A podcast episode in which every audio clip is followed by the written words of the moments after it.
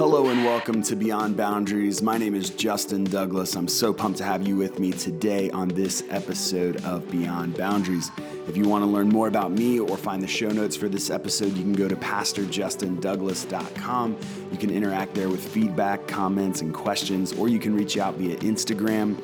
I'm at Pastor Justin Douglas. Also, please consider subscribing, rating, reviewing, and sharing the podcast. It really does make a difference. Put it on your Facebook page, put it on your Instagram stories, do all that good stuff that gets the word out. On this episode of Beyond Boundaries, CJ Hollowak joins me and shares his story of addiction.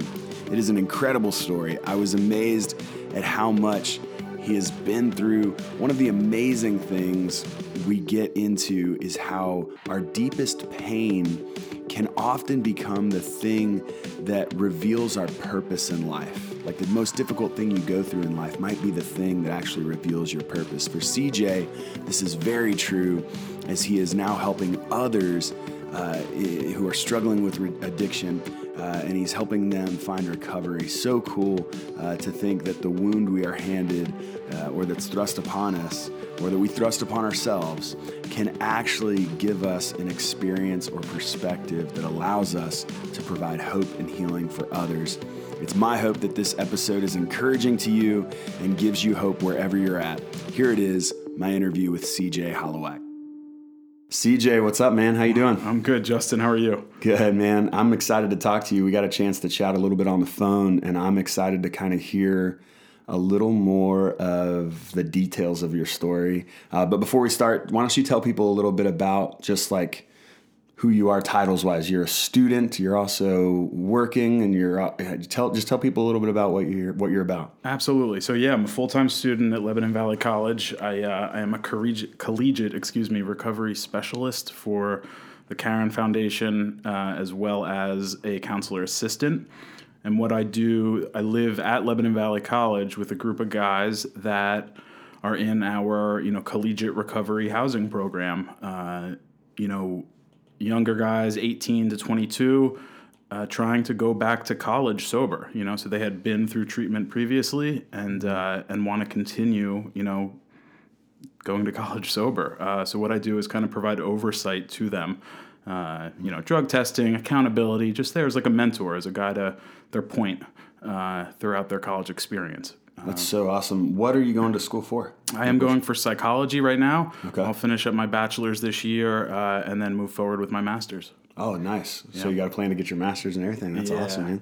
So you have um, a unique story because your life's work now is to help people who are on the road to recovery, uh, but you yourself have had um, experience in that. Uh, you needed recovery yes. at, at, at, a point in your life as well. And so, like, share a little bit about just your. We could start like your life story, however we want to, you know, wherever you want to start, whatever uh, on ramp you want, and then I'll just kind of chime in here and there with questions. I know, we, like I said, we talked a little bit, and I got to hear some of it. I think it's a pretty amazing story, and one of the things I really want to focus on today as well is just kind of how unique it is that some of the most painful things in our lives or difficult things in our lives or biggest challenges we face personally can often sometimes reveal our purpose a little bit. And it seems like for you, one of it's interesting when one of your demons can become the energy that actually compels you to help other people with that same demon. You know what I mean? And and, and in your story, it seems like that's the case. Is that accurate? That that's a that is spot on. Uh, wow, uh, I couldn't tell you. I mean, that was that was perfect uh, description. Uh, it's become my passion. Yeah. Um, through my demon, through through my past. Wow. So tell me a little bit about where you grew up. So grew up in the Jersey Shore. Uh, oh, small nice. little yeah. GTL. yes, always little Snooki. little um, yeah, Manasquan, New Jersey, small little beach town uh, in Monmouth County. Love it. You know, my family we own an Italian restaurant, the Squan Tavern, since 1964. Oh wow! Uh, so really just homey, small environment. I was like privileged and really like lucky to I took it for granted, you know, mm. growing up in this area. Um, looking in hindsight. Um, but I, I love it. And you know, growing up I, I had everything I needed. There was no I wasn't I didn't ask for anything that I didn't get. Uh, I was privileged. I was, you know, I, I, I didn't miss anything. Uh, my parents were divorced at a young age, but but I was okay with that. You know, it, it for me being that young, I got two two Christmases. You know, I was it was a, it was a good thing in my eyes back then.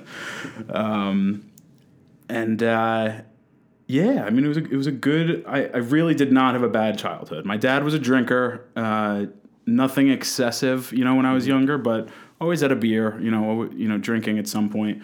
Um, but I didn't think, you know, we'll get into that, but I didn't think that would become a problem, you know, later on. Sure. At that point, um, in high school, you know, I'm going to jump right kind of kind of into high school. Um, when I first, you know, my first drug, Okay. I, I I picked up. I smoked pot for the first time. Uh, I was a naive kid. I was in you know the hallway in the high school, and I and I bought a gram of weed from somebody, and and I uh, I googled. This is how you know I thought I looked at myself as the good kid. I Sure. didn't look at myself as you know a drug addict or somebody who did drugs. Uh, so I I googled like how to smoke pot out of a water bottle or something, and I and I actually like in my bedroom that night like made like a makeshift like bong or whatever you want to call it uh, to smoke this pot. Wow. How old are you? 14, 15? I would say 15, 15, uh, okay. sophomore year. Yeah. Okay. Didn't really do anything for me. I didn't feel much. I didn't. It, it wasn't a great experience. I wasn't like I need to smoke pot, you know, all the Yeah. time. It was just a very standard, uh, standard experience, I guess you would say. Um, and that just slowly started to progress. You know, I became, I was like an overweight, you know, kid. I, I didn't have too many friends, so the friends I did have were like not really the partiers, but we drank on the weekends. We we liked to, you know, experiment a little bit, but but I would never go like crazy. I would tell my mom, "Hey, you know, I'm gonna drink at my friend's house tonight, but I'm gonna sleep there. I'm not gonna drive. Like I'm." And, and that that was okay. That was acceptable then. You know, I was very transparent with with what I was doing. Um, and that slowly continued to progress, uh, drinking on the weekends, etc. It was when I got my wisdom teeth out that kind of this was the the start, the beginning of the end, uh, you could call it. Um, I got my wisdom teeth out at later that year, probably would say still 15 years old, uh, and they gave me Vicodin uh, afterwards. And I can tell you that was my first experience with an opiate, and it was love at first sight. I felt confident. I felt okay with who I was internally. I felt like I could talk to people more. I was expressive. I was, you know, I just felt at home. It was the I can't even describe it. You know, it's it's a very warming feeling that I felt like like I was in love. Um, I slowly I finished that prescription bottle. Uh, they probably gave me you know ten. I don't remember, and uh, and I knew I wanted more, but I couldn't because again I was the in my head the good kid. I didn't have issues. I didn't. I wasn't seeking drugs. I just knew those made me feel really good, and they helped me sleep. That was too uh, a- another notable experience. Um, so around this same time, my mom was dating somebody. Uh, she had a boyfriend who was in an, an awful car accident. You know, this guy broke like every bone in his body. Um, and needless to say, we had thousands of opiates in our house. uh, once he, this was before they were really controlled. Um, uh, so they weren't, he had multiple doctors giving him the same ones 30 milligram oxycodone. Like the, these are the big ones, you know, the, the, Yeah. the import, the big one. Uh, there's a market for them, I should say Sure, sure. and I didn't know what they were at the time. So I Google again. Google Google was my favorite back then. I uh, I looked at it, and this is the moment that I realized. Now I didn't realize in the moment, but now I realize that this is when I first recognized I was an addict or had a problem. Um, I didn't swallow. I went downstairs. I couldn't sleep, and so I went downstairs to their bedroom. I took a pill. You know, I took one of these oxycodones. I went upstairs. I brought it upstairs, and I didn't swallow it like a person would with a with a standard pill. I googled how to snort a pill. Uh, I can't tell you why I did that. I can't tell you why I didn't just swallow it, but I, I ended up I crushed it up and I sniffed this pill. I got sick, but I felt that feeling again. I felt amazing and I slept like a baby. And I was happy. At that time, I was happy. There was no consequences of any kind. They didn't know I was taking them. There was again so many in our house. Um, I continued this every day. I took one of these pills like every day. um, for I'd say like a year. Oh my gosh, and they didn't recognize because there were so many pills. There were around. so many. This was like 2006 before they were super controlled, and um, I mean they were, but not to the extent they were today. So Sure. and and, especially if he has something some awful legitimate like accident. that, yeah, So he had multiple doctors again, and they were just it was unreal. Um, so I I continued taking them. Uh, I wouldn't take them during the day at school. I didn't tell anybody. I didn't tell friends. I didn't tell family. Nobody. This was my secret. This was my thing. Wow. Uh, I had almost a ritual every night. I'd get home. You know, I'd do my thing and and go from there. Um, never swallowing these pills though. Always snorting them. So you don't even know why you snorted it. As far as like you didn't, did you know it was going to be a more, I guess, intense experience the first time you did that, or did you just say I want to try this? Did you see it somewhere or on I like, a show or something, or did you just?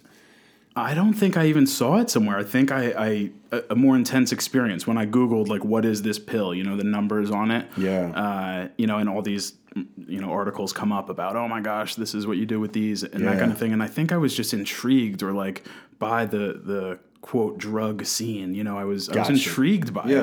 it. Um, There's how- a curiosity of like, okay, I could swallow the pill. I've done that before, but what would it be like to do it this way? exactly. Okay. and I can and I yeah so so I followed through with that um my family dynamic at the time is good my, my grades are fine P- things are okay you know externally there's You're nothing functioning yeah addict in some ways. Of, I'm a of this functioning particular- opiate full-blown addict Wow. uh, with the world not knowing And this, so this lasted into to, to 16. yes so I'm 16 years old probably going into 17 years old Okay.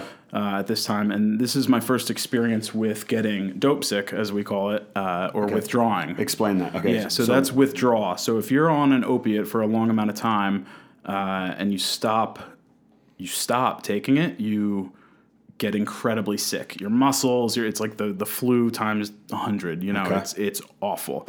Puking, vomiting, shitting. You know, it's Yeah. disgusting. So why are you getting dope sick? Did you have to stop taking it? I went on a cruise with Oh, my dad and my stepmom and my fam and his parents. Uh, we went on like a ten day cruise, and I had only I didn't know that you actually withdrew and got sick from these, so I only brought like five of them or something. Like not really thinking about it, because again, it was like a part of my life, but it wasn't like my whole world focused around it. It was just a part of, and I didn't bring enough.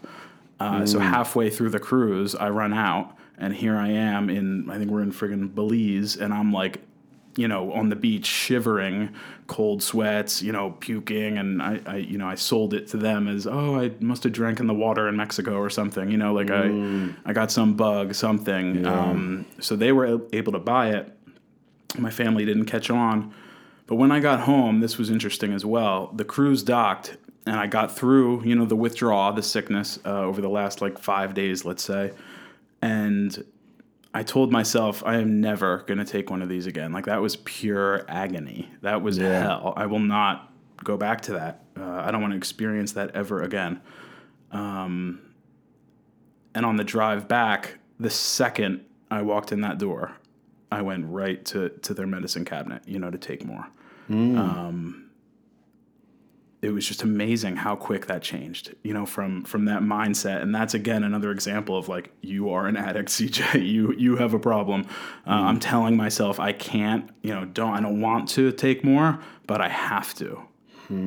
You know, I didn't want to, but I had to. Was there a tolerance building over this year of like instead of just taking one, you were taking two, or instead like, or, or more than one a day? Because you said you were starting with like kind of one a day. Was there a a tolerance building in you too, to where you were like going for more and more and more? There was not surprisingly. Okay. Maybe you know some nights I would take one and a half or, or two, Okay. uh, but I I didn't. Not at this point had I progressed uh, Okay. too far because I had you know again unlimited access. Uh, I didn't see a need to do more. Uh, Yeah. Which again, it's interesting, but it's just that's how it, how it panned out. Sure. College was the next big thing. I remember Where'd you go to college? Coastal Carolina University. Coastal Carolina University. that's like a that's a pretty. uh, So I'm familiar with Coastal Carolina. I've actually been there um, because I was in another big South school I'll tell you where I went. I went to Liberty. Awesome. yes. I mean, some would say it's awesome. Some would say other things. I would be one of those ones who would say other things. Um, no, I'm just kidding. Uh, okay, so uh, we'll, we'll, move past. That's for another podcast. Um, but uh, but I uh, I had been to South uh, uh, or Co- Coastal Carolina um, for I think like a football game or something or a basketball game. Mm-hmm. I've been there, and like it's a pretty pretty cool university, right? Because you're pretty close to like um, the beach and everything. You're like in, the beach, yeah, yeah, ten miles from Myrtle Beach. It's, yeah, the beach right scene, there. all of it, right there. Yeah, yeah, yeah. That's a so that's a. I would assume I'm not going to say it's a party school, but I know that it there, there's some who would ha- give it that reputation, right? Like, it was yes. I mean, okay. th- that is the reason I went there. I'll okay. say that. Uh, okay. Because I, a lot of my friends went. A lot of I heard it was you know spring break comes to you for nine months out of the year. Yeah, uh, yeah, I can see Beach, that. You know, so that, yeah it was uh, it felt like the right move in my mind. Uh, and I went through. I had no interest in school. I'll, I'll be honest. I don't think I had really an interest in furthering my education at the time. It was kind of just what you did. You got, yeah. you know, you went to college. Um, so I get down there. Uh, I park the car, and my mom's now I was I said my mom's boyfriend who had had these pills he had a, a car that she was giving me you know what I mean it was my car for, to have down there he left he got out of the car and I parked it like literally at the freshman dorms and I opened the glove box and there's like three bottles with like 240 each of these pills in them uh, these oxycodone 30 milligrams. So this was like hitting the lottery for me at the time. Like, so he accidentally left him. He there. left them again. He had so many that he didn't even know, you know, that they were like hidden in the glove box, just in, not hidden, but just wow. scripts in there. So hold on, really quick. Did you have a plan going to college, or were you like, I'm gonna get clean off this in college? I'll party, I'll get drunk, I'll go out with friends and do that stuff, but I'm gonna get off this stuff. Was that kind of the like? Did you see college as a fresh start, or did you have like a bunch of stuff in your luggage ready to? try to supply you. I'm just curious what your mindset was going into college. Yeah, I saw it as a fresh start. I didn't because so at this point too, I wasn't immersed in the like buying drugs from people exactly. scene. Like I didn't yeah. know how to do that. You I haven't was had this, to do that. Yeah. I haven't had to. I, I was I, I, could say I guess lucky enough to to not have to go through that, but I also I didn't know how to do it. Yeah. Um, in my head still I'm this naive little you know good boy that that doesn't mm-hmm. you know not the, not hanging out with the druggies or or buying drugs. Uh, so I had a plan just to go down there, stop the pills. I would get sick for a little bit, you know, and and move forward, but still partying.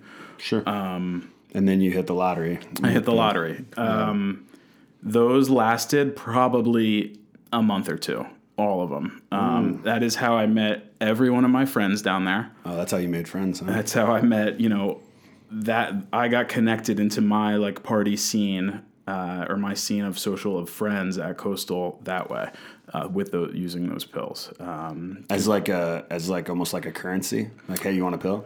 Yeah, like kind of like, hey, you want to hang out? Let's go. You know, let's yeah. go do a pill. It's easy way to meet people. And I, at the time, again, I always struggled with self worth, self. So mm. I felt that if I was supplying, you know what I mean, the drugs uh, people would want to hang out with me. I was not at this yeah. point like very. Uh, I was not content with who I was as a person. Mm. Uh, I needed people around me, and I didn't believe that I had that in me uh, to make friends or to you know on my own. For sure. Um, and I had been clouded from opiates for I mean like years at this point. So yeah. Uh, all the decisions I made at that time, it's just an interesting like how they played out and why. Uh, I feel like there's a heavy component of I feel like these I wasn't I clearly was not thinking clearly or making the right decisions. Uh, I was making decisions based on how I could continue to get high. Mm. Um, I met all I met all my friends. I run out of these pills, like I said, about two months in, and that's a pretty big deal when you run out of these pills, though, right? Because like that's it's you don't have your dad, your stepdad, or your you know your mm-hmm. mom's boyfriend there to to kind of uh, just go grab a, a, bottle of these from, or or to go um, like you've you've now got to find a different way to acquire these or you're going to start withdrawing. And also this is the currency that's kind of got you most of your friends. Yeah. so that's a that's a unique place to be. Did you have like a panic when you saw that the pills were gone or what? I did. What i your... knew i knew the time was coming. I was getting ready. I was preparing myself. Yeah. Uh, and I went through it. I they they ran out, they stopped, and once I got through maybe the week, week and a half like of of dope sickness slash withdrawal, I felt better about who you know I felt better. Like now I'm at this fresh start. Uh, there's no more pills. None of my friends at that time, even though I had supplied them with them, none of them did them on a regular basis. Nobody was addicted to opiates. Okay. Um, they just did them like socially. Sure. Uh, and so we just did it For the next like year and a half at college, I didn't do a pill. I, I smoked a ton of pot. You know, I drank a lot. Uh, I remember trying cocaine on one of my birthdays. Um, I could never, at the end of the night, this was something that stuck with me. I could never fall asleep sober, ever. Even if that meant like drinking NyQuil to fall asleep. I could not, at the end of a day, lay in bed and just go to bed without a substance in my body. And I think a big piece of that was not wanting to be in my head. You know, like I, I didn't, I wasn't happy with who I was. I didn't like myself. And this was an escape. Yeah, a way of like numbing that voice to where you could just shut it off. Hundred percent. Wow. And this was every night. Like Jeez. I, I could not. I couldn't sleep sober. Um, I fudged my way through school. I, I got. I passed. I think the first semester. Uh, the next semester, I remember my family was asking for grades, and I and I like photoshopped. You know what I mean? The, Oh, the wow. transcripts. I mean, this is how far I was going. oh yeah, things are going great. Look, I have all A's. Yeah, isn't that the life of an addict though? Like the moment you you start to like, at least this is what mo most addicts I've talked to, and I hear their story. It's it's actually kind of similar to yours, although yours lasted a little longer in the functioning. Maybe does that mm-hmm. make sense without mm-hmm. having to lie a lot? Like, although you are stealing from you know your mom's boyfriend, so you're lying right up front in some ways because you know you're not being necessarily honest there. But I guess what I'm saying is like there comes a moment where you realize like okay i got to start covering my tracks and that's when like you start to really lead like a duplicitous life like uh, is that would you say like that report card was one of the first times where you really actually like outright lied or was that something that was happening throughout your story or So that was a that was probably a big a defining moment. Yeah, yeah, photoshopping that and and you're right because that's I started to get become a master of manipulation. Yep. And I truly believed like I don't know if there was a, a getting high feeling off of it, but I felt better knowing that I could manipulate you. yeah um, That I, I could. And and you're right. It's the life of an addict. It's when I would lie about brush like if my mom asked me, "Hey, did you brush your teeth today?" Like I'd say no even if I did or yes if I didn't. Like I'd lie just to to lie. Yeah. Like I found myself I couldn't like face like reality versus this almost like made up world that I had uh, or this hidden world, I should say.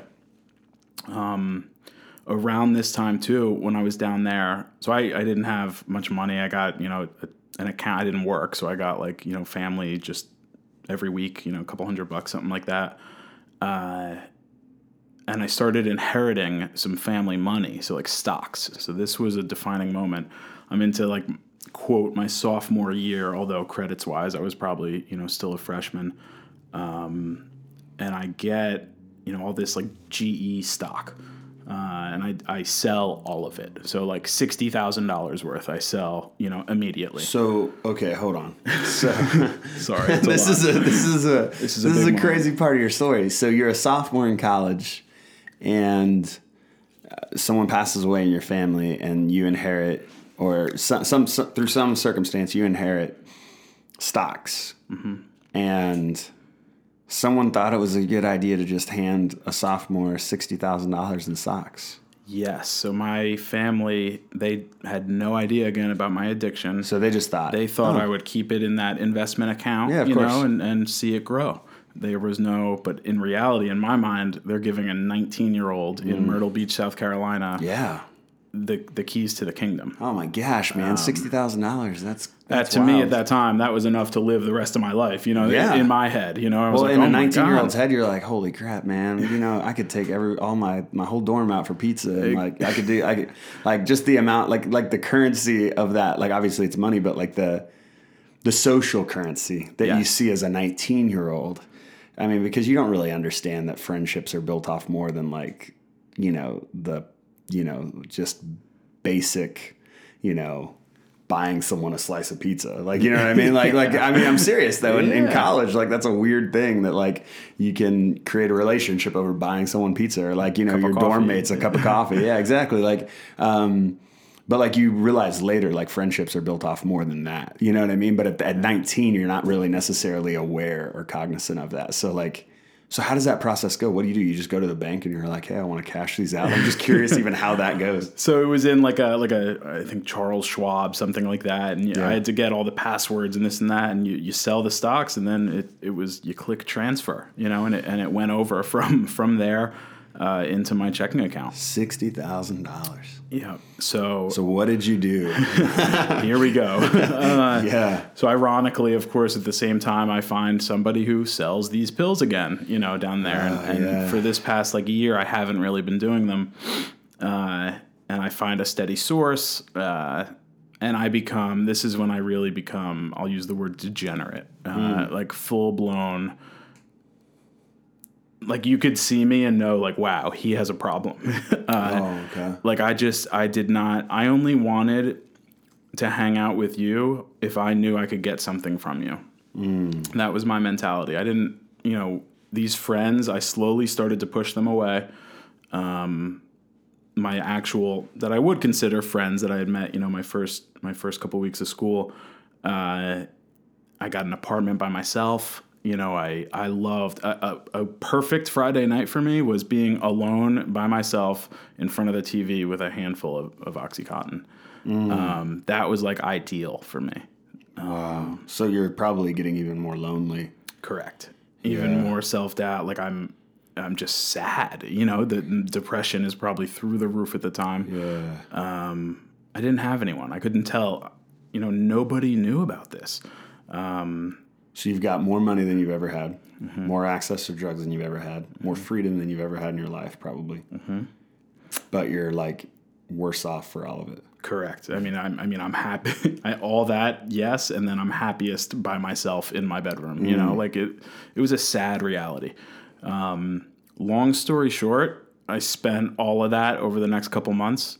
Two um, months, you spent sixty thousand. Yeah, I was. A, I'd say it would have been my junior year, so my third year at college. So between sophomore and junior year, yeah, I had spent all of it. So over the course of let's say a semester, oh man.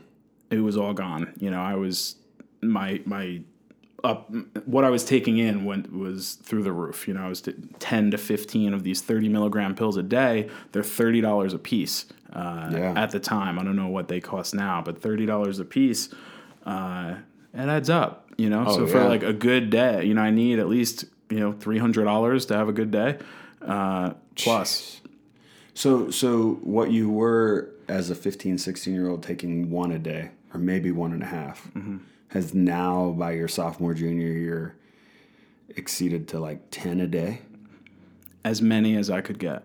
Yeah. Wow. if the money allowed me to like if i i would like hit like limits on like what i could withdraw from the atm for the day i remember like that was whatever i could buy whatever i could get you know i would do there was no like saving for later i couldn't do that moderation wasn't wasn't a thing yeah. Um it was a dark time So when you hit zero in your bank account, what happens? Because I got to believe the withdrawal now is going to be a hundred times worse than like off of one. Like when you're when you're doing like ten in a row, like or you know ten a day or whatever. Like yeah so, tell me a little bit about what happens next. and the fear so i like that you highlighted that because it's always the fear of that you don't want to get dope sick you don't want to Yeah. get sick from it you know so that's in the back of your head and so yes when that bank account hits zero you know you're in for like weeks of hell Yeah. Um. I can't describe the agony you know there's that it puts you through. There's some movies that document it pretty well but but the feeling it's just awful. Um, this is when i truly i hit at the time my my bottom my lowest of the low. Now i didn't know you could still go lower Sure. but at the time this was my lowest point. I uh, i would go to the library. I would steal people's books at the library and then go to the bookstore and sell them back uh, for money you know i i really took advantage of people like if i could steal from you or if i could gain something from you that would get me high like i would i only wanted to look at you or know you so I could use you. Sure. Um, Inevitably, again, it hit zero. You can't steal forever and not get caught, you know. Yeah. Uh, so it was Father's Day, I remember, uh, and I had to make the phone call home. Like I had, it, it was time. I was I was into withdrawal. I'm like three days into it, you know, shaking in bed, crying. Uh, I had finished reading this book, Scar Tissue by Anthony Kiedis, the Red Yeah, Hot Chili Peppers. yeah, phenomenal yeah. book.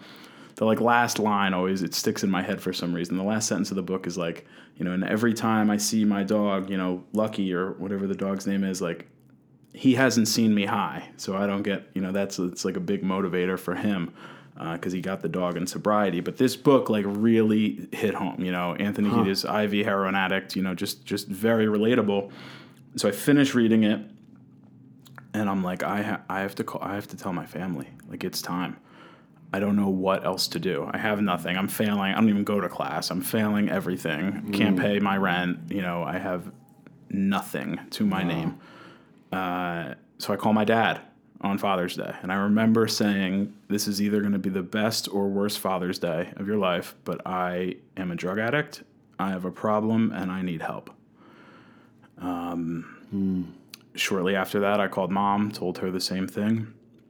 And the next day, you know, here's my incredibly supportive family. They, you know, they get my uncle down there in a car, pack up my apartment, uh, and he drives me back home from South Carolina up to Jersey. And I remember him saying, uh, you know, really, you take the straight shots, I 95, you know, the whole way. Yeah. Uh, it's like 12 hours. And he's like, no, he's like, I'm, I'm not going to let your mother see you like this. So we're taking the long way. And we went like up the coast. It took us like three days compared to like 10 hours Yeah. uh, because he didn't want my family to see me in the shape I was in. So you withdrawed over the next few days then? Oh yeah, so I was in the passenger seat of my car. Uh, I mean, shitting, puking all over the place. It was absolutely disgusting. It was like a, a horror scene. Um, he had brought, I remember, some like Valium to help me get through it, just to like, you know, no, they didn't know this was our, my family. Again, they had no idea that for years, and I'm not telling them everything. You know, Sure. I'm just telling them for then, right? You know, my experience at college. Um, and so, what do you do? What does a family member do when somebody tells you you're an addict? A lot of families don't know. You know what I mean? They don't have Yeah. people in addiction, people in recovery. So my mom, you know, made a f- few phone calls, called somebody, and I went to, you know, outpatient first, uh, intensive outpatient treatment, which is you go to some place, you know, for therapy like three, four days a week for like three, four hours at a time.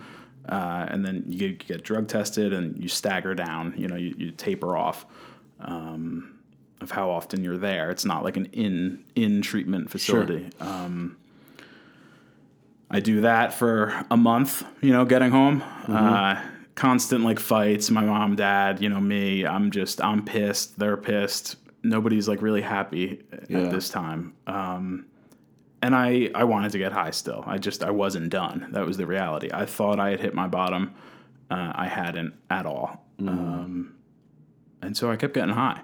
I found ways to like fake the piss tests uh, while I was there. To, you know, I found ways to get what I was get what I needed. Since you're back home, are you back around some friends who stayed back and didn't go to college and have access to to drugs and things? Is that I mean, I know for for for some of the friends that I'm aware of who have dealt with addiction, sometimes going back to familiar environments and relationships even might be the way of saying it. The friendships that uh, that are also addicts um, or or just dabble in destructive behavior, but maybe they're able to control it not in a way you can. Does that make sense? And Yeah. then that can have an influence. Did that was that happening too? That you were reconnecting with some of your maybe high school friends? Although you didn't really get high with a bunch of your high school friends, right? Like that's I didn't. That's weird. That's a weird. That's a you're in a you're in a, you're in an interesting category because Yeah. Because that wasn't like your high school experience, like getting high with friends. So Agreed. Uh, but I did. You, you're spot on there. I, I reached out to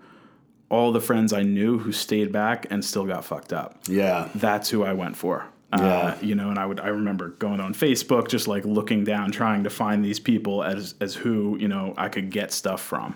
So you were looking and you were like, "Who's the person who was a druggie in high school?" Okay, Exactly. okay. And what do you know? I became friends with all these Yeah, people. yeah, okay. you know, I started, you know, I was right back at it again. I was doing what I was doing in South Carolina, just back at home in New Jersey. Same drugs, Same drug, drugs, or- oxycodone, 30 milligrams. Okay. Uh, any form of opiate, really. So you're pretty consistent, at least in like not jumping to um, heroin or something like that, right? Yeah. So at the time, I, not to sound like pretentious, I had the money for these pills, Sure. you know, obviously until I ran out. But I also, there was like a moral piece of it that, like, I truly believed this. Like, I'm not a dirty heroin addict. Like, Sure. I sniff my Oxycontin. I'm a, I'm a nice drug. I'm Yeah, a clean drug yeah. addict.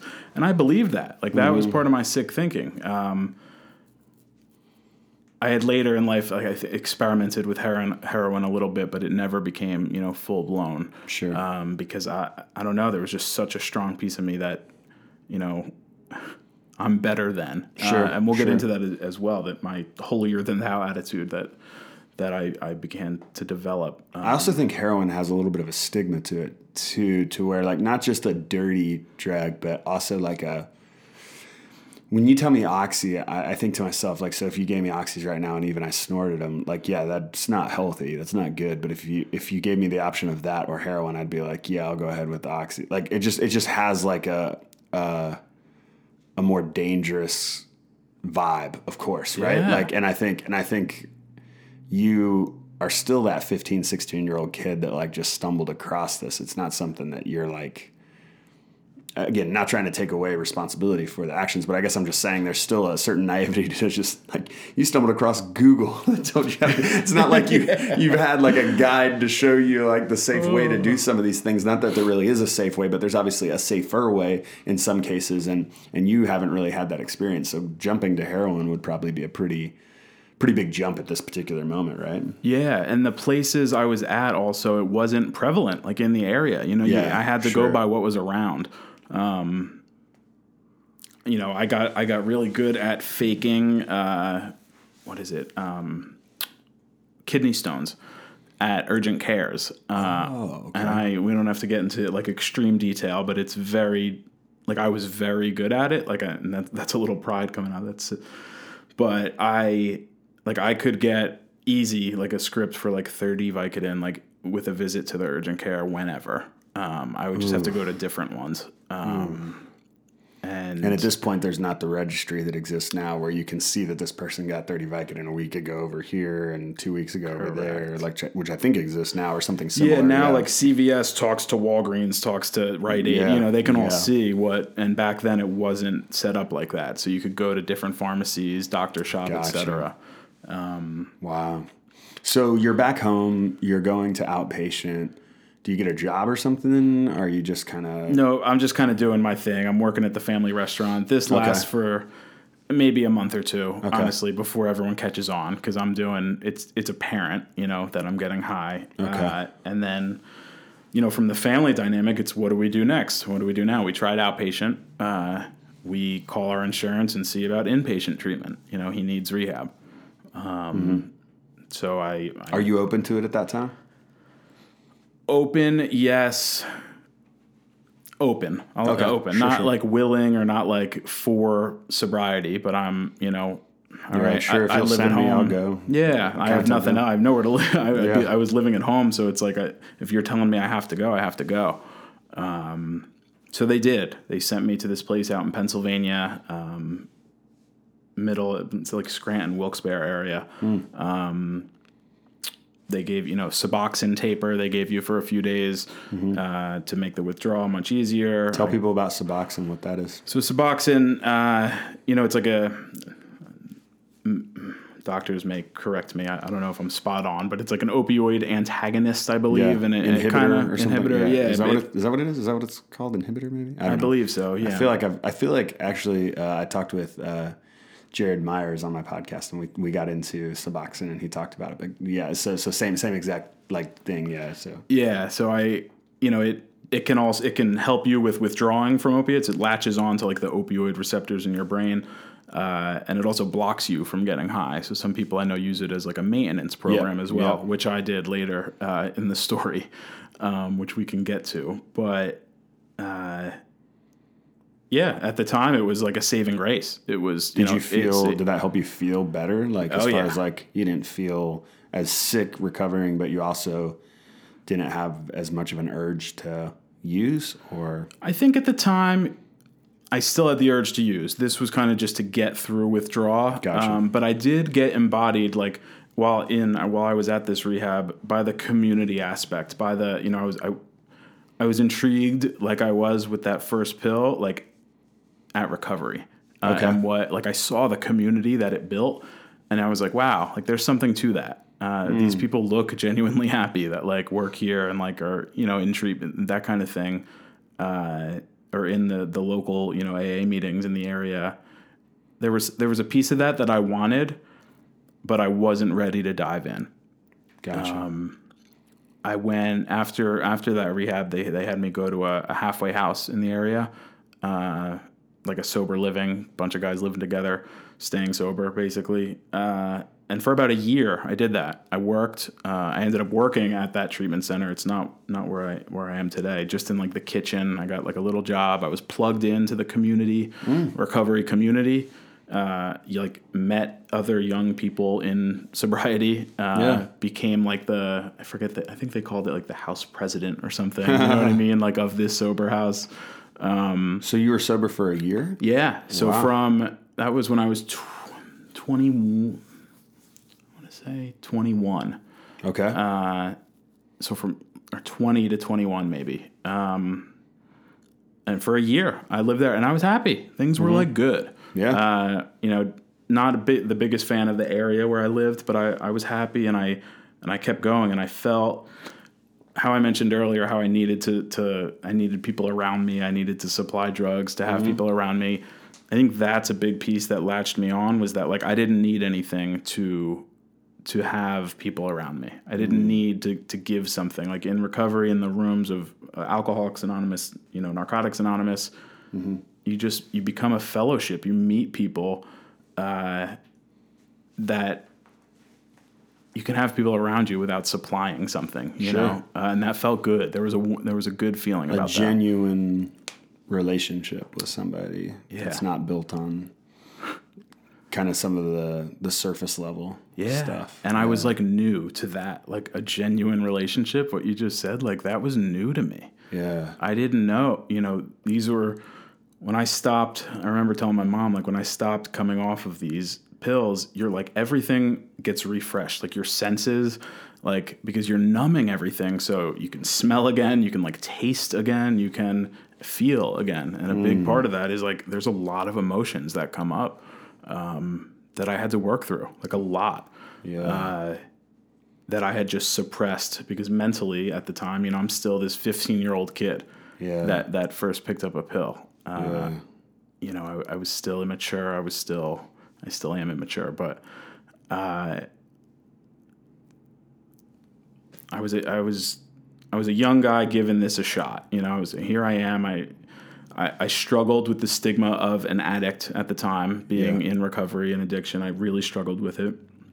Um, and eventually, so after that year, I couldn't even tell you what happened. It's just like a snap of the fingers, and I got high one day. Were you at the recovery house while you I was. I was living there. Yeah, Okay. I I had gotten high uh, somewhere with friends. I don't. I don't even remember how it played out because it was so quick. Um, Was it Oxy again, or was it something else? it was oxy. Um, and then I knew something had to change. So in these scenarios, I like to either run away, you know, or I don't like to face things head on at the time. I really like to run away from my problems. Sure. So obviously, I have to leave this sober living place. Like I, I have to move somewhere. My mom and dad are like, "Well, you're not coming home." Um, so I said, "Okay, I'm gonna move to Florida." And like the spont- spontaneity of that, like I mean, I literally it popped into my head. I'm gonna move to Florida. I pulled some remaining last stocks that I had, found an apartment down there, and picked on a map Clearwater, Florida, and said I'm gonna go there. Uh, I had wow. talked about and like like these were the spontaneous crazy decisions that that I would make like just life altering just again snap of a finger um, I got in my car I packed it to the brim and I and I drove to like 24 hours down to Clearwater Florida wow. my degree what I was going for at Coastal but not really going to school was resort tourism management so I had always liked the hotel industry the resort industry and I thought there might be something cool down there uh, but I didn't know. I didn't have anything set up. So I went down, but I went down with the intention on getting high.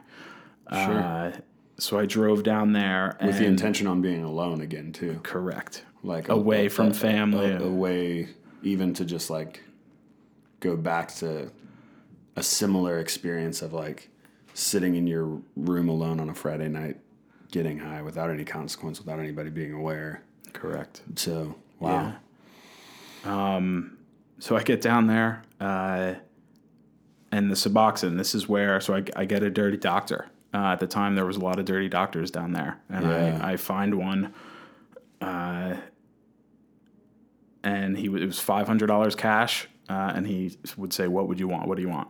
And he would write down whatever you wanted on the prescription. Now, I wanted at this time, I had had this taste of sobriety and I wanted some normalcy to my life. So I started Suboxone maintenance. You know, I was Okay. taking, uh, rather than, you know, getting opiates, but he was still, he was giving me more than like I should have. Ta- I was getting like 90 a month or of these eight milligram strips. So I was taking 24 milligrams a day. Um, and it got me through my day. I wasn't, it, I felt it's like I know it's like kind of I felt like I was almost high a little bit. Like I felt good. I had a little bit of that opiate feeling when I was on Suboxone. Um, but I couldn't actually like, you know, do pills. I wasn't blowing all my money on pills, that kind of thing. So it You were functioning in some ways, right? Yeah. Back to kind of like functioning. Yeah, like it brought some normalcy to uh, to my life, and so I got a job at this local, uh, a really like a really shitty like hotel, uh, and I don't want to say the name, but I so I get a job there. I get a job there, um, working like not this wasn't like a resort, and so I'm working at night the front desk, and it was a smaller hotel, so it was only me and like a housekeeper there at night or something, or like me. We were the only staff members on this on second shift Okay. and this is after a few months of being down there in Florida. Um, I would. This is where where things get a little dark. Um, I would. People would come up to me at the front desk and they'd say, "Hey, you know, where where's a good place to go to dinner?" And I'd say, "Oh, you know, go to this place. It's about thirty minutes away." You know, I'd pick somewhere a little further away, and I would immediately then go to their room with my master key, go through their luggage, and take any medication that they brought. Oh, wow. I mean, talk about like like intruding on people like like people's Yeah. privacy like oh my god like this is like sick and this is where i was at um, and i would i would have them do that uh, and i found that like 90% of people travel with ambien xanax klonopin some sort of benzodiazepine uh, always and so i did this like for like months a while uh, whenever the pres- like opportunity presented itself to me this is what i would do with it um, I got caught. Um, somebody walked in. you know, I told them to go somewhere. They forgot something in their room, and here I am sitting at the counter going through their medication, uh, and they walked in. And I, free, you know, crying. I remember screaming, "I'm a drug addict. I'm sorry," and I like ran away. Oh my Uh, gosh. I like quit the job right away. Obviously, police get involved. Yeah. Um, they call me. You know, again, there was no serious consequence. Uh, I had gotten a, an attorney, um, and it never even went to court. They tried because they couldn't prove I took anything uh, from them. Oh, wow. And I guess I'm not admitting right now that I did or didn't. Yeah. But uh, so it was dropped. It was never. There was no. You know, Yeah. I, I, I didn't get arrested. Nothing happened. Um, which is another reason why I think I continued to do like continue to be in that mindset and continue to, to, to get high because I had yet to face like serious consequences um, or that I viewed as serious. Um, so you're still in Clearwater, Florida. After all that happens, Yeah. you find out. All right, I don't. I, I was able to to get out of this. Didn't even go to trial. Didn't even get any. You know anything other than obviously I lost my job. I got to figure out a new plan for that. But what do you do then? Do you stay in Clearwater and you find another job, or what happens next? Yep, I stay in Clearwater and I say I'm going to go work for this massive mega resort on the beach. Um, and I do. I get the job. So again, I'm like a great manipulator at this point. I was able to clean myself up enough to to be able to get you know a, a pretty decent job at a really nice resort. Um, and continued Suboxone. This is while still on Suboxone. Now my doctor at the time, I I throughout this, I'm down there for like two or three years. You know, working. Uh, family relationships are good. They know I'm on Suboxone. But then the doctor, you know, I'm like, listen, man, I, I really can't sleep that well at night. He's like, okay, well, here's uh, here's Ambien. You know, we'll give you Ambien to help you sleep, which is basically a, a benzo. It's a it's a narcotic. Um, then I said, well, you know, I'm really stressed out sometimes during the day. And he goes, okay, well, here's some Valium. You know, we'll give you Valium too. And I'm like, listen, doc, you know, this is over time, but hey, I have panic attacks sometimes. You know, they really worry me. Okay, yeah, you need Xanax.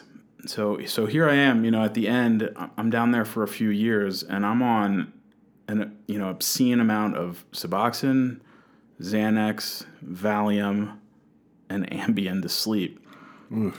I'm like a walking, like emotionless zombie. Yeah, Yeah, I just felt nothing. I saw nothing. I, I just went through the motions. Um, And again, this is all by myself. You know, there's no one down there. I'm, I'm down there by myself. Here and there, my dad, my mom would come visit, but it was it was pure isolation. Uh, what what I wanted at the time.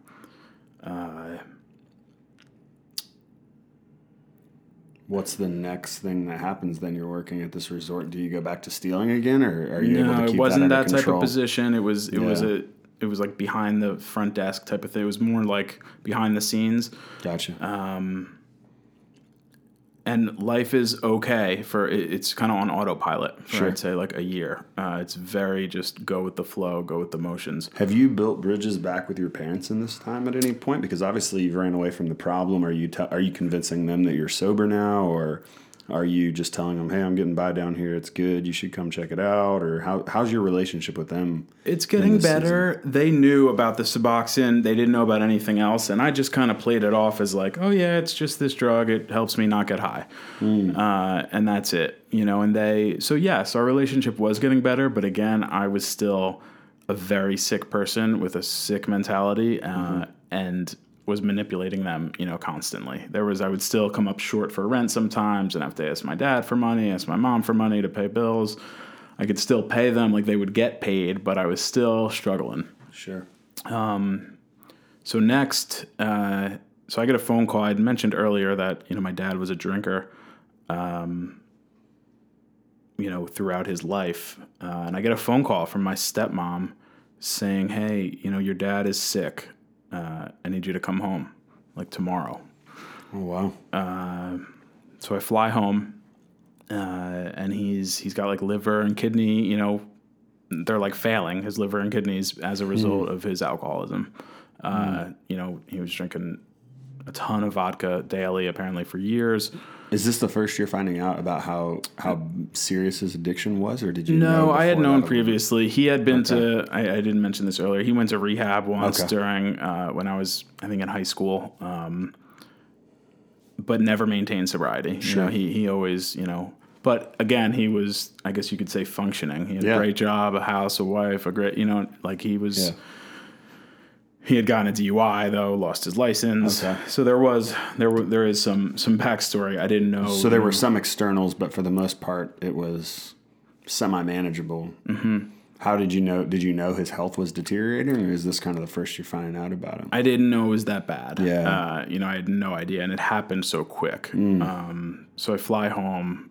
You know, I'm on the next flight. I spend about a week with him, uh, and he. They think he might like get better. You know, they're like, okay, like yeah, sclerosis of the liver. You know, this, that, and the other. Um, there's a there's a chance he'll pull through. You know, it's it's.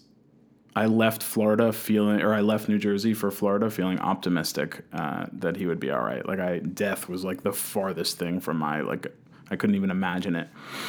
Um, and and probably two days later, after getting back to Florida, my stepmom calls me and says, "Your dad, he died. He died last night uh, in the hospital. They had flown him, you know." like life flighted him to a hospital and, and he died. Um, now the first, this is again to, to show you where, where my mental state was. The first thing, Justin, before I called my mom to tell her, before I went home from work, before I did anything, I called my psychiatrist and told him that I needed to come see him for an appointment immediately. Hmm. So my first thought upon hearing the news of my father's death was to call my psychiatrist to get Xanax, hmm. and that's what I did. Like I, hmm. I didn't like number one is Numb it. numb, numb, it. it. now. D- Numb don't now. feel a thing. This hurts. You know, this hurt. Yeah, run away. So I, I, I did exactly that, and then I, I called you know my mom, etc. I came home for the funeral. Uh, I was like nodding out at his eulogy. You know, I I, I was a mess. Yeah. Uh, I didn't know what to do, how to handle life. Uh, I was I was very broken, but I didn't I didn't face it. You know, I didn't I didn't confront it. Uh, it was just numb it and just continue taking you know meds and then the inheritance came into play. Um, I inherited uh, maybe like hundred and fifty thousand dollars, two hundred thousand from him. Gosh. Now this again, I somehow convince my family. You know, some of it was in stocks, this and that, and I manage a way to get it into my checking account. Literally, I remember like looking at the ATM receipt with like you know that much money, you know, in, in available balance. It didn't even make it to the savings. It was all on the debit card. Um, shortly after, you know, I'm becoming a degenerate gambler. I'm going to the casino, you know, $500 a spin. You know, I'm looking for anything external to give me, you know, something uh, to get to have me feel something. Feeling Uh, victory or yeah, feeling like something. A, a high of some sort. Yeah. yeah. And I'm, you know, I'm hitting sixty thousand dollar jackpots at the casino, and then losing it all the next day, and driving home wanting to die. And it was, I mean, the the I had gotten off Suboxone, uh, so I could start getting high again, back to the oxycodone. Um, I was just in a downward spiral that there wasn't a coming back from. It seemed. So my family again, uh, I didn't want to go to treatment. They called and said like you need to. It's time. Like you're, what the fuck, CJ? Like it's time to go back to rehab. So I saw a commercial uh, on TV for Passages Malibu. We have the cure. You know. Yeah. Uh, I, are you an addict? I used to be. Now I'm not.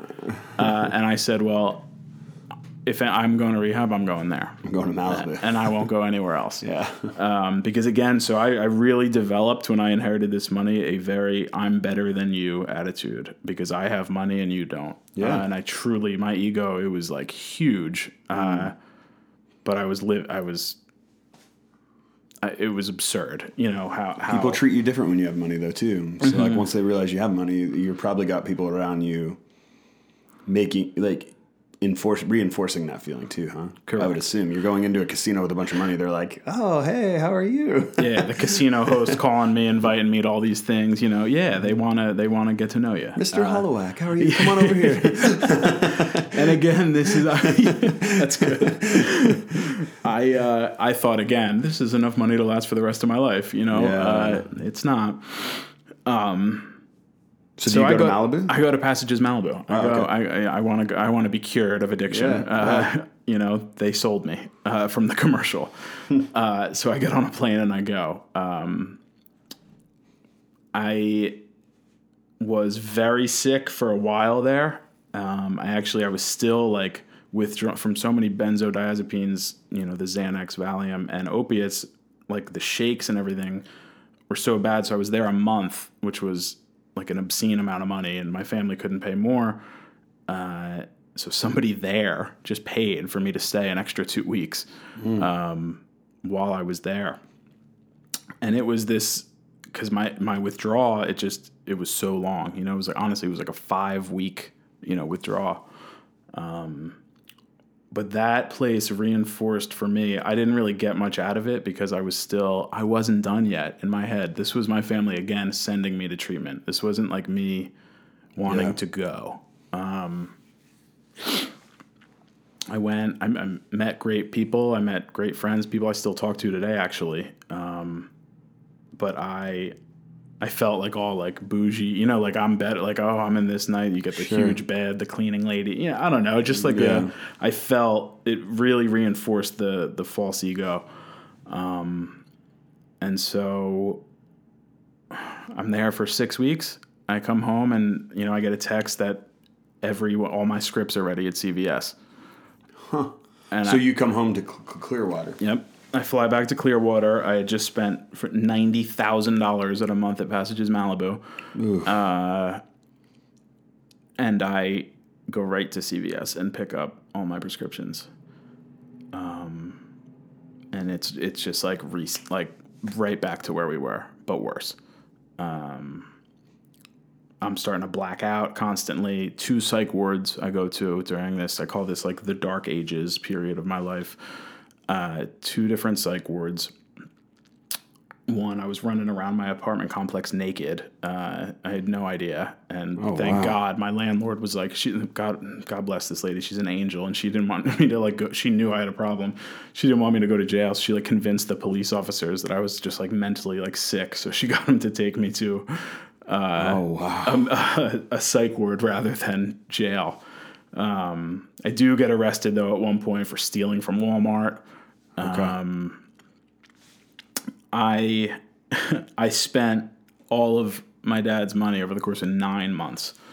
Uh, so 150 to 200 thousand dollars. yeah, somewhere in there. I had bought in a brand new car, sold it, traded it for a moped, so I didn't have to pay car insurance. I mean, all of it gone. Wow. Where are you at after that nine months when that account's zero now? that was it was like it was almost like suicide time you know it was it was time it was there was nothing left. I had nothing. My family was done. You know they're like listen we have supported you through so much bullshit. We're done. We can't like keep keep enabling you like and i respect them for doing that you know what i mean? Because Yeah. that's that's what in turn like i needed that um, they have, there's actually a video. So we're an Italian family. We have like the, the seven fishes, the nice Christmas Eve, the big big ordeal, and there's like you know 50 of our, of our family members, you know, in the room, and uh, and they filmed. My mom has this video of like basically them giving me a eulogy, like saying goodbye while I was still like alive, alive obviously, but like my family knowing that I was gonna die. Um, wow.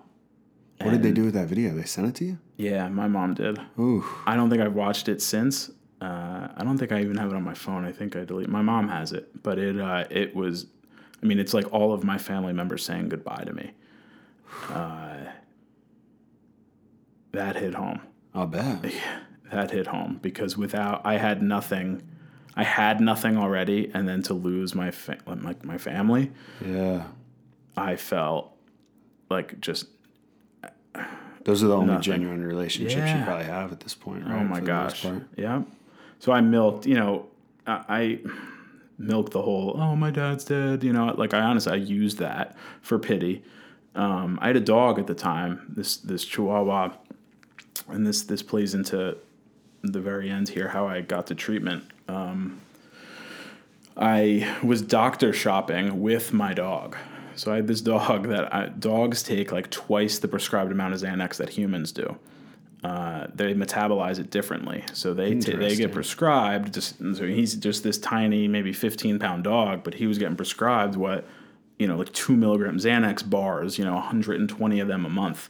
I had made up this whole fake like paperwork on his anxiety disorder that he had, and like I like I and I would go to different vets.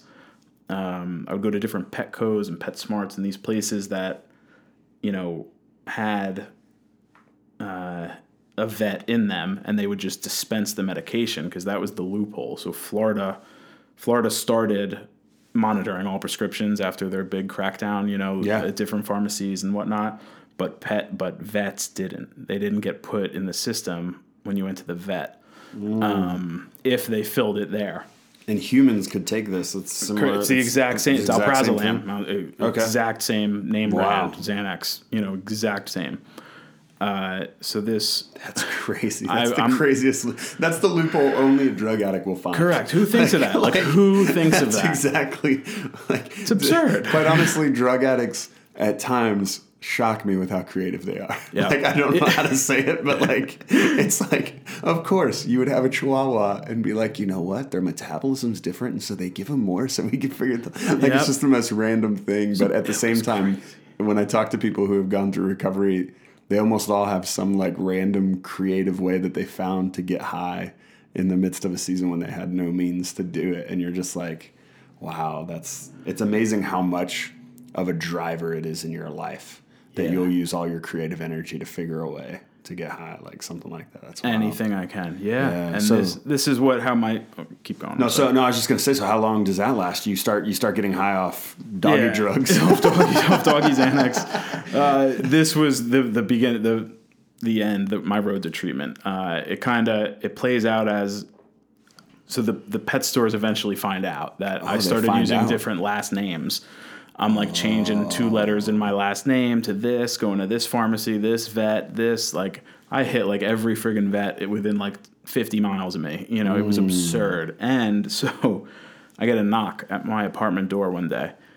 Uh, and I open it, and it's a guy just dressed like plain clothes, uh, and he says, "Hey, my name's you know Agent blah blah blah from the DEA." Ooh. Um, and my heart dropped. I bet. He goes, uh, "We know what you're doing. We'll be watching." Hands me his card and walks away. Talk about dropping the mic. Like this was like I was already a paranoid, freaked out mess as it was, and now Yeah. you know an a, a local DEA agent just came to my door and told me that he's they're going to be watching, uh, and just leaves.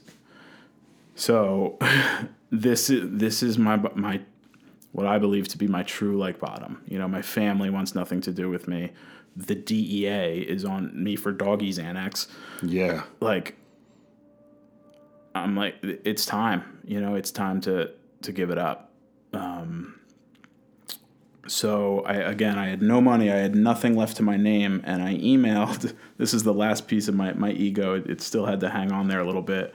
My dad had gone to treatment at this place, Caron, uh, and so I I didn't call their admissions or anything like that. I, I emailed their CEO because because that's what I do, you know, because I'm better than uh, that. Like that's Oh, truly this is my mental state at the time. Uh, I emailed their CEO. Um, I, the email ends up getting passed off, and and I get they give me a full like a scholarship, a full scholarship to this treatment center. Uh, Wow. Which I mean is is expensive because my family was just not willing to support me. My mom initially she was pissed that I got into a good treatment center. Like she wanted me to go like somewhere in the woods, you Yeah. know, some like boot camp in the woods. Yeah. Like she thought that's what would be best. She's like, we um, don't need another Malibu. No, yeah. so she was like pissed, but I was like, listen, I got you know they they they scholarship this entire thing, and and so I go into this. This is the first time I'm going into treatment that I want to do it for me. You know, I I need to get better. I want to get better. My family's not pushing me there. Uh, I go to every. I don't miss a group while I'm there. I don't. You know, I take advantage of like every opportunity I have. I'm talking to everybody. Because at that point, treatment's the easy part. You know, it's like what's after. It's like is Yeah. the hard part. Treatment's easy. And you Treatment's- had a year of sobriety to kind of know a little bit about that process out of, uh, like into like a group home, and, and like you you Mm-hmm. knew what it was going to take, right? Yeah, I, I, I definitely did, and I went in open minded. Like, tell me what to do, and I'll do it. Yeah. Luckily, I had this counselor that, I mean, she could see right through my bullshit. It was like it was amazing. She called me out. She you know, and I and I just tell me tell me what to do and where to go, and I'll do it. I need I need help. I cannot live like this anymore. Like I'm desperate. Um, so, and just very quickly, how it how it ties into what I do today. Uh, we have this service Sunday chapel chapel service at at uh, at Caron every Sunday, and it's beautiful. There, anyone who like plays music, any patients that play music can get up there. People get you know two year coins, alumni, multiple year coins. Uh, included in like a chapel like spirituality service. Uh, it's absolutely beautiful. I'm probably i'm doing a disservice by uh, not describing it as well it is as it is but it's it's unbelievable. And so i'm sitting there in the back uh, with my mom. Parents can come visit on sundays. You know they're allowed to come with you uh, to chapel. And my mom's sitting next to me and a group of all the the young adults the young adult males like walk in. These are like teenagers to like you know college age kids walk in and she goes like CJ she goes look how look how young they are. She goes don't you wish you could like tell them how bad it gets? And right there was the moment when I knew what I was going to do. Oh wow. I said mom yeah I want to tell them how bad it gets and I'm going to. Hmm. And that I mean I cannot tell you the motive that I was driven to like I am going to help people do what I couldn't do uh, which took up 10 years of my life. You know what I mean? This active addiction. Like, I am going, no matter what, like, this is what I'm going to do. And I, pers- and I did it. I, I went to uh, a halfway house in the area, local to Caron, um, for nine months. Uh, I needed that long. this place called Transitions, amazing Transitions in Recovery, really taught me, you know, the foundation of like getting connected and and and really becoming a part of a community. Um, while I was there, I worked on my family relationships, my you know every you know yeah. really whole circle. But You're working the steps. I'm, I'm working the Yeah, steps. yeah, I'm yeah. actively working with a sponsor. You know, this was like this was real. Yeah. it was finally happening. Um, you know, the promises were coming true. There's promises in AA, and like they were coming true. Um, after like six, seven months or there, so I get a I get a job. I applied to Caron because I knew again what I wanted to do. Um, but all they had open at the time, I remember, was like a driver. So I'm like a, a bus driver, kind of driving people to lunch. Yeah, like Nice. honestly, transportation Like, department Anything that'll get to get in. in the door. Yeah, Yeah. and I because I was so towards that end goal, like I am going to do something with these young with these young guys and like help them succeed. There was just such a piece of me that I failed at this. I want to help them not fail. Um, so I'm a driver for six months, you know, uh, then get hired as a counselor assistant on like young adult male, teen male services, you know, that that program. Um, and and and get to uh, get to experience, you know, help what this is like. Um, now, around about a year ago, uh, while I'm working there, uh, I got this opportunity from uh, from the guy, the man who scholarshiped me uh, to Caron, um, the chief clinical officer. Okay. Dave Rotenberg. He he was like has been like my mentor uh, throughout this whole process, and, and he said, CJ, I want I'm trying to start this like this collegiate recovery. You know, this the, a, a sober dorm at a local school. Like he had a he had a vision for it of what it would look like, uh, and he's like, I need someone to to to run it, to like live in it Wow. Uh, and I I was like, oh my god, like okay, this is this is a big deal. Uh, Yeah. I said "F- yes, hundred percent. Yeah. sign me up. You know. So that's how this started. Uh, we started at Alvernia University, a local, you know, school in Reading, um, with me uh, and a few of my coworkers who helped kind of like write this program and what it would look like. You know, um, and had we had six guys move in for for a, a, a active recovery housing like on campus. I think that was the biggest piece that it's a house on campus. It's not you know separated. It's not there's not a sign that says like where sober people live. You know, it's a bunch of guys living together. Uh, going to school. You know what I mean? Like like people are like it blows me away and it blew me away like how you can go to class and like actually learn something when you're not sniffing oxycontin before you go. Yeah. You know, like I didn't know that. You Yeah. know, uh, if you don't go to class drunk, like like better things, ha- you get better grades. Yeah. yeah. Exactly. it's, a- it's an odd thing that happens there. like that small of a concept. It was like, wow, okay. Uh, and that's how this this initial you know program started, and, and kind of took me into the direction of what I'm doing now, and um, it continued to grow. You know, we we expanded. Uh, we had the opportunity to to uh, come to Lebanon Valley College Yeah. uh, up here, and same concept: a house, middle of campus. You know,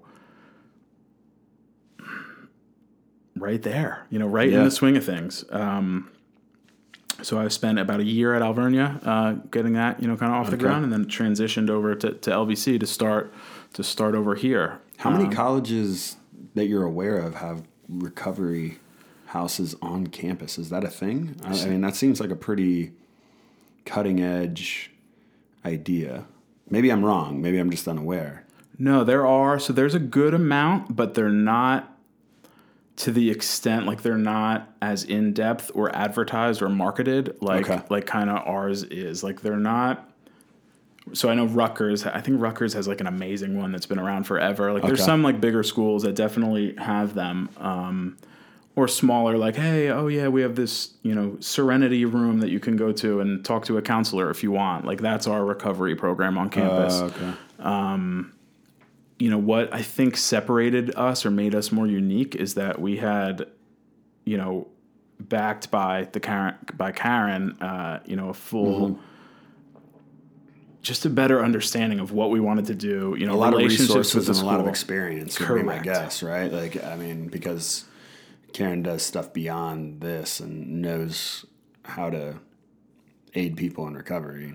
Yeah, Yeah. I Wow. mean, getting guys stable on meds, that whole, you know, we, there so many pieces to figure out, even just like like psychiatry, this, that, you know, and and uh, Howard Murray, my coworker, who who kind of like, you know, runs LVC with me, and and Greg Krikorian, the dean of the school, has just made it so possible to to thrive. You know, Yeah. we don't need, we don't like, if we need something, like we get it, and these guys are just um, it, it, it like brings tears to my eyes thinking like so these guys just they mix into school. They're achieving like they're like 18 19 years old. Like some have had previous college experience some it's their first time uh, going to school but they're getting that experience like and they're happy.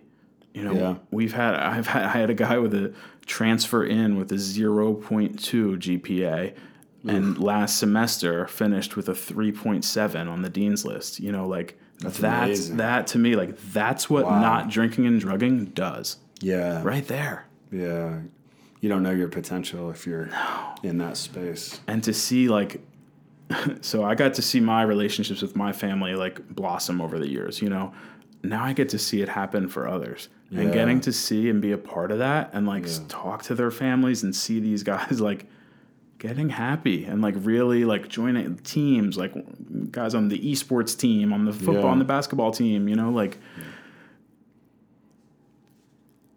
that that that's what when I was in chapel with my mom when when I said I will help them I will tell them how bad it gets like that moment like that's what I see myself doing now like I, I can only imagine like when these guys start to graduate uh, we're expanding so we're building it we're not building we're moving t- uh, these guys who have been with us for a year now to a step down house uh, and bringing in new guys you know so Wow.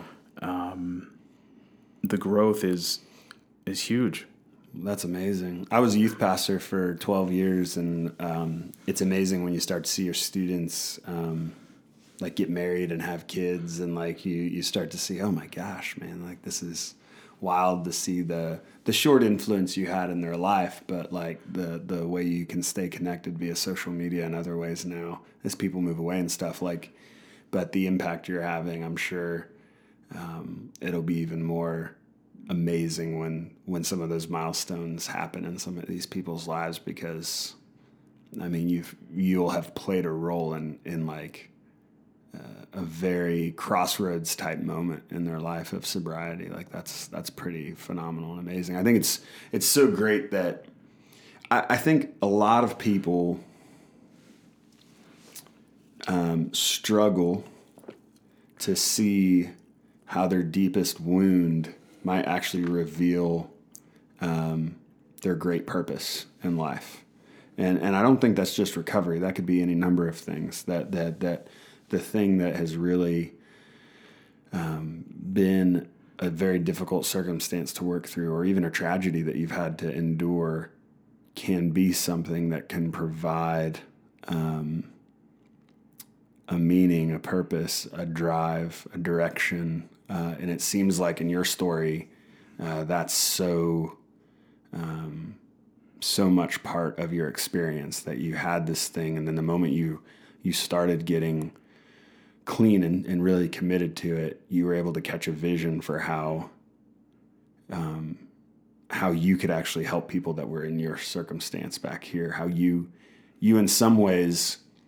So here's the deal: like I could go talk to somebody, and I've read like multiple books on recovery. Um, I've talked to multiple people that have been in recovery I know, I would know probably for the most part most the right things to say in the right situations in the mm-hmm. right scenarios. I don't know. Obviously, I'm not an expert, but I mean, I could get the education and yeah. learn how to how to be a good counselor to people who are in recovery. But I do think it's something different when someone's able to talk to you and be like, "I've been where you're at, yeah. and I know the roadmap out of here, man. Yeah, trust me, you can't go that way. Yeah, it's not going to be good." You have a certain ability to like use that experience um, and, and you just there's a there's a trust you're able to build that others aren't able to because you've journeyed down that road before you've journeyed down that path and there's just an extra level of like there's also a, a a, uh, a BS detector that you have that others don't because you know because you were a master manipulator yes. at, at, those times, right? Because that's yes. kind of what it takes to be a functioning drug addict, right? Is to manipulate, like you said, and like, 100%. and so you're able to spot that probably faster than most. Is that so? Or is all that pretty true of your experience, like so far? Yeah, uh, it, it is. Um, we, you know, it's very. Uh, there has to be a lot of a lot of experience behind it, and and with, like, you got six guys fresh out of you know a, a month, two months, three months in treatment. Uh, yeah. getting a lot of freedom. You're going from a very high level of care to a you know to um, a college college campus. Yeah. yeah. Um, so there's a lot of trust and rapport building we did in the in the beginning, but we did. I wouldn't even say we got lucky. Like we we just have a great. We did get lucky. We have a great community that you know. If I need to call somebody out, like they know why, or or they yeah. they know what's up. Mm-hmm. Um, and we have you know community meetings on Sundays. We will we come together every Sunday for like two or three hours, myself, Howard Murray, and, and the guys, and we just talk about, you know, we have a list of questions. What happened this week? Did you get triggered this week? Did, you know, homework, this, that, and the other.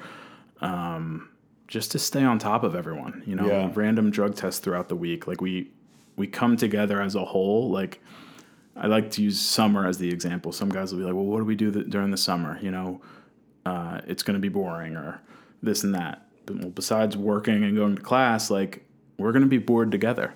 Like we can be bored together. We can do stuff together. Like even if it's so the program bored. continues over the summer. They stay in the house over year the summer. round, three sixty five. That's because good because going home for the summer could be probably a difficult yeah uh, thing to endure for someone who's pretty fresh in recovery, right? Yeah, it's easy to go home, I think, and get you know triggered too. Like I in the beginning, you know, just going home on like home passes, uh, you know, even for a couple days, like you can get people, places, and things. You know, yeah. that make you bring you back to that. Bring um, you back um, to a moment of shame or a moment of guilt or a moment of yeah. Exactly. Yeah. So we like to be cautious of that, and we like to you know keep everyone. And like I said, as you progress, you're with us for maybe a year. You know, you can move on. you have you've, you've grown enough to step down. You know, you still get drug tested, mm-hmm. still meet with us, but more freedom the goal is to cultivate independence to a certain extent, Correct, right? Like yeah. it's not that you're always going to have us on, like we're always going to be here and you're going to be under our wing, but like that you would have, you know, be under our wing while while it's necessary, but ultimately grow your own wings to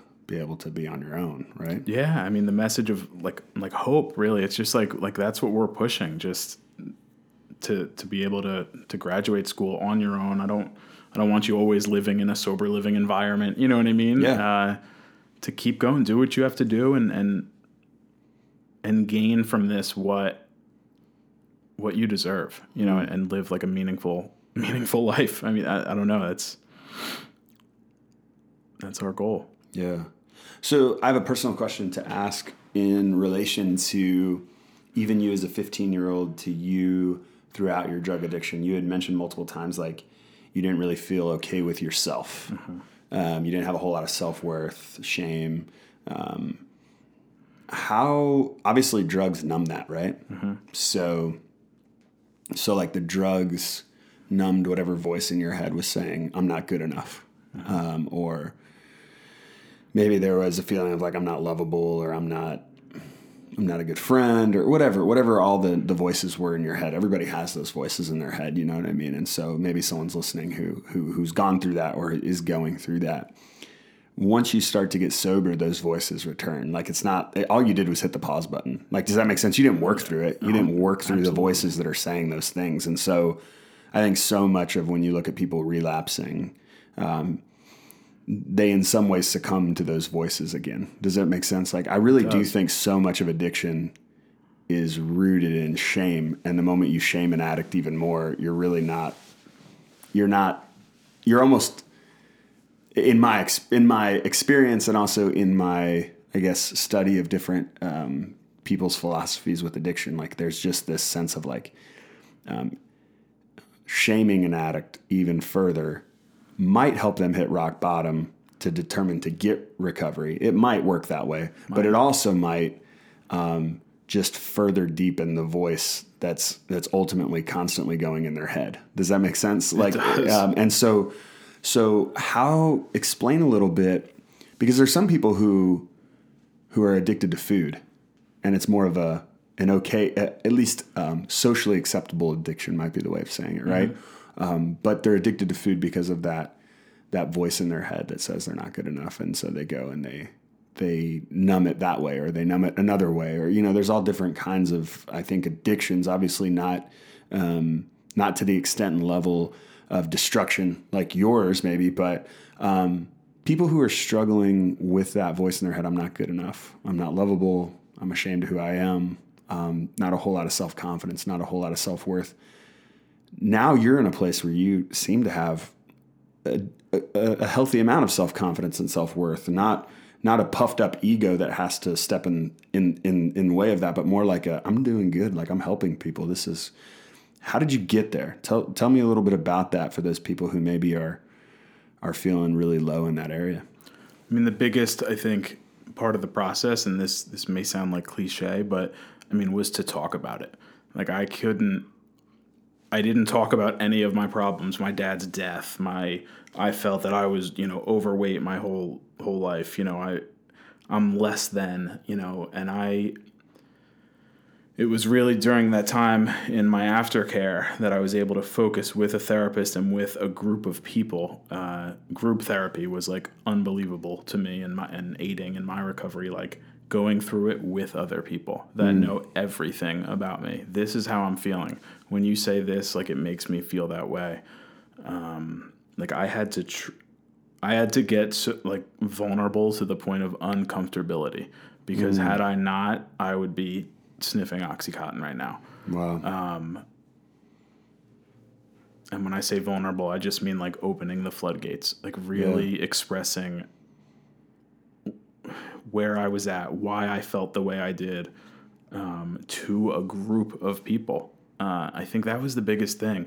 I used to live with someone who, who connectedness was their biggest thing, and I try and push that now. I need to be connected. This doesn't work. I don't work solo. It, Yeah. does, it doesn't work. My life spirals out of control. I need to be connected with a group of people uh, and feel connectedness. Um, And through that is how I progressed. And it's interesting how your addiction took you to a place of even more isolation. Yeah. That's kind of what you described, right? Like so like it was even pulling you away from what you needed in in an emotional way. Yeah. way. Yeah, wow.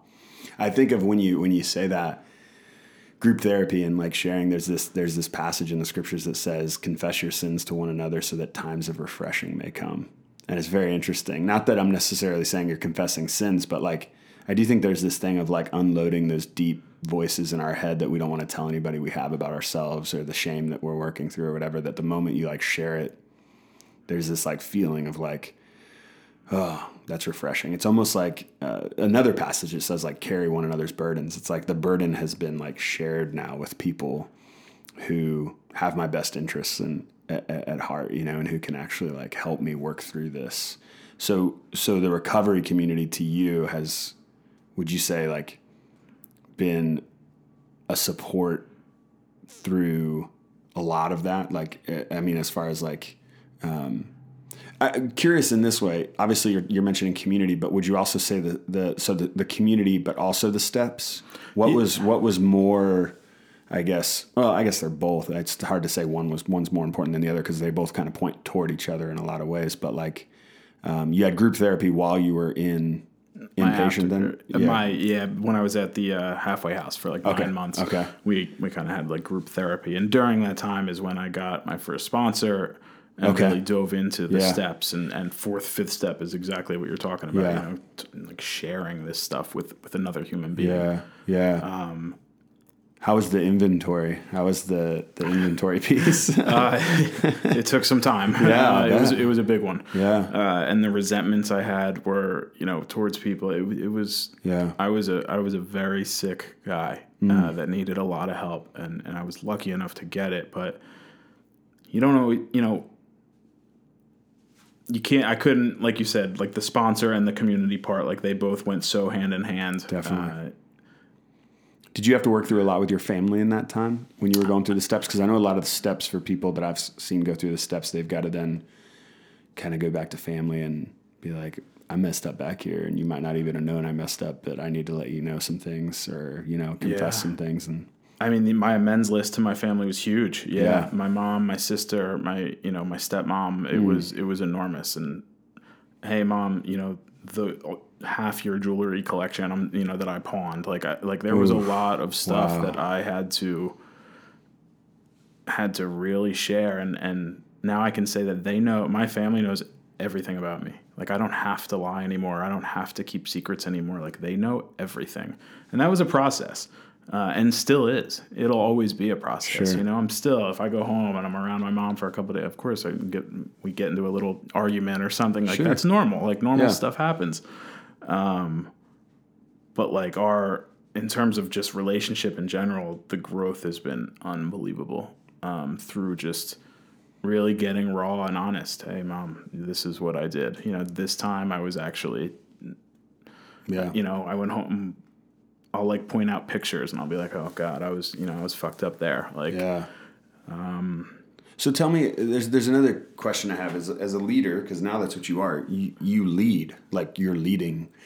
Uh, one of the things as a leader um, that becomes really clear, and this isn't even for people just in addiction. This is clear for people just leaders in general. Self care is really important because mm-hmm. you're often pouring yourself out into other people, and especially in yours because yours is is really for the emphasis of caring for others and giving people, um, you know, a lot of people are relying on you would be the way of saying it. Does that make sense? Like yeah. not that you're their source, uh, but because uh, that can be an unhealthy relationship, but ultimately that that you are a resource in their in their uh, journey of recovery. And that can feel like a pretty heavy burden at times, and it can uh, apply a lot of stress, and it can also just apply a sense of like, I'll be unhealthy for the sake of aiding them in their health. And some people make that exchange, right? And so, um, how do you maintain your self care as you're also now providing care for others? Because that's that's a question that I think um, is universal of leaders everywhere, especially leaders who are helping people. But with your background, it's even more important. I think that I mean it's important for everyone to have self care, but in your particular case self care for someone else might might be not going to the gym for three three months or something. You know what I mean? Mm-hmm. But self care in your case could mean like a complete change in your entire circumstance and back on a destructive road. So how are you holding on to your sobriety while also and and, and having self care while also pouring into other people? What's the balance you've discovered there in that place? I mean, that's a, a phenomenal question, and it takes. It's still a learning process because I, I, don't Yeah. think I've mastered it yet. To be honest, I'm, you know, I manage a full time job, school full time, and and these guys. Yeah. I I take at least one day a week. Uh, I mean, on my days on the weekends, like there's always one day where me and my girlfriend will go out, we'll do something, you know, just us. Uh, I need to. There has to be time spent away from like recovery, but at the same point, even like going to an AA meeting where like I don't know anyone, like going to one separate from other people, like Sure. that's a form of self care for me because I can no, that's good. I, I feel like I can talk about more. I can, you know, there's there's not people that I either live with or know, you know, around me. Um, but I think yeah, just really getting time away, you know, and not. I'll even say this. So I like. I like going on like a drive by myself or something and, and it almost it doesn't bring me back to like the isolation piece to active addiction like how bad things got but Yeah. even just like an hour or two of like music in the car by myself you know what i mean phone on do not disturb or whatever Yeah. like like not focused on work or school like that that does something for me and it, and it clears me out sure. Um I try and go to the you know the beach back home uh, during when it's warmer and cold. Really, whenever it's like my happy place, yeah. Um, which is a huge, you know, stress reliever, self care. But I, I do Yeah. deal with a lot of stress. Uh, I'm still a big fan of nicotine, so I guess Yeah. that that helps. If if we if you want me to be honest, sure. Um, no. Yeah. but the self care piece, yeah, it is. Uh, these guys, like, I feel. I don't want to say they like look up to me, but yes, like I, I have genuine care for them, and, and for me to, I have genuine love for them, and for me to do that, I have to take care of myself and be able to to set up. I need to be in a place where I can do that. Yeah. Uh, and if I'm not, I'm not effective at what I'm doing. Um, So really, just taking time throughout the week, whether it's you know short time for meditation in the morning, uh, ten minutes before I get going. I love you know what I mean, or at the end of the night. Um, I would set up little boundaries. I set up a rule like when I get home from work at eleven o'clock at night. As soon as like I step into the shower and like the water touches me, I can't think about work anymore. Like that's when I shut my mind off work mode and I'm in home mode. Yeah. Uh, you know, like small stuff well, like it's that. hard when you live in a community of people. I, I've I lived in an intentional community in Boston where we had I don't know something like ten to twelve people in the house together, and it was you know all surrounded around like uh, all all people doing like different missions work in Boston, and so we would we would get together every morning for like you know meditations together, and like there was just there, there was a lot. Uh, but like it's very difficult to actually find home to be a sanctuary of sorts when you live with a bunch of people um, and these were for the most part healthy people like, like not and not that not that i'm saying the house Sheeran's not healthy i'm saying they didn't have the same needs and and i wasn't in the position of leadership either um, I, we were all equals does that make sense Yeah. outside of the people who were the uh, i guess kind of house parents um, but even in that in that environment it was hard sometimes to come home and be like, okay, that was a long day of work. I just want to relax. And then someone being like, hey, let's hang out. Let's do this. Let's do that. And you're like, uh, I don't want to be a jerk, but I kind of just want to chill in my room. But I guess, we'll, yeah, let's play, you know, a card game or something, you know, like, and then you, you that, that slope can slide. Like if you don't create boundaries, like what you're saying, like the moment the moment I get in the shower, I'm done. Like I'm clocked out. Like Yeah. that's a good, healthy boundary to put in place, or things like that that are able to be sustained, but ultimately able to sustain you. Like I think is the the big thing. That's that's cool that you're learning those different patterns to create. Yeah, and I think there's still time to you know there's still a lot to learn. Yeah. Um, but it's it's been, you know, it's been a journey in terms of in terms of that. But small little boundaries like that, and just my dog, even you know what I mean, like taking him for a walk. Small, you know, just just getting me time. Uh, Yeah. is incredibly important. So you got six people in the program now, and you're gonna th- those people like coming into the next school year will then go into what you call a step down house, and then you'll also have, you'll have a new class coming in. Wow, We'll have yeah five six new guys coming in. wow, that's amazing. it's exciting. It's amazing. Nervous, of course, but but it's exciting. Yeah. Uh, Where do you see yourself in five years? that's a great question. You threw, slip that one right in. Oh, just slide it right in Oh, there. yeah, I would- right in there. uh, things are going. having a family.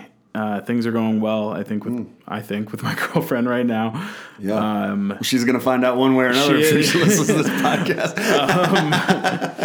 hi, Katie. Um, things are uh, things are going well. So you know, Graduate. a with- family graduating you know my career you know i would like to be in a you know obviously eventually i won't be living at with these guys anymore so in a spot you know working for either Caron or for, for a treatment center in like a position of just i love the the the collegiate recovery aspect like the Okay. that age group like i feel like that's such an issue right now like countrywide that that I could help. Uh, and having all this experience of, of living with them and, and going through this, like, I truly believe in five years, I don't know, like, whether it means developing new programming or, you know, career advancements in general. But settling down a little bit, taking a little bit of the chaos out of my life, probably. Um, You know, by not living with everyone. Uh, I'm 29 years old, so Yeah. you know we'll.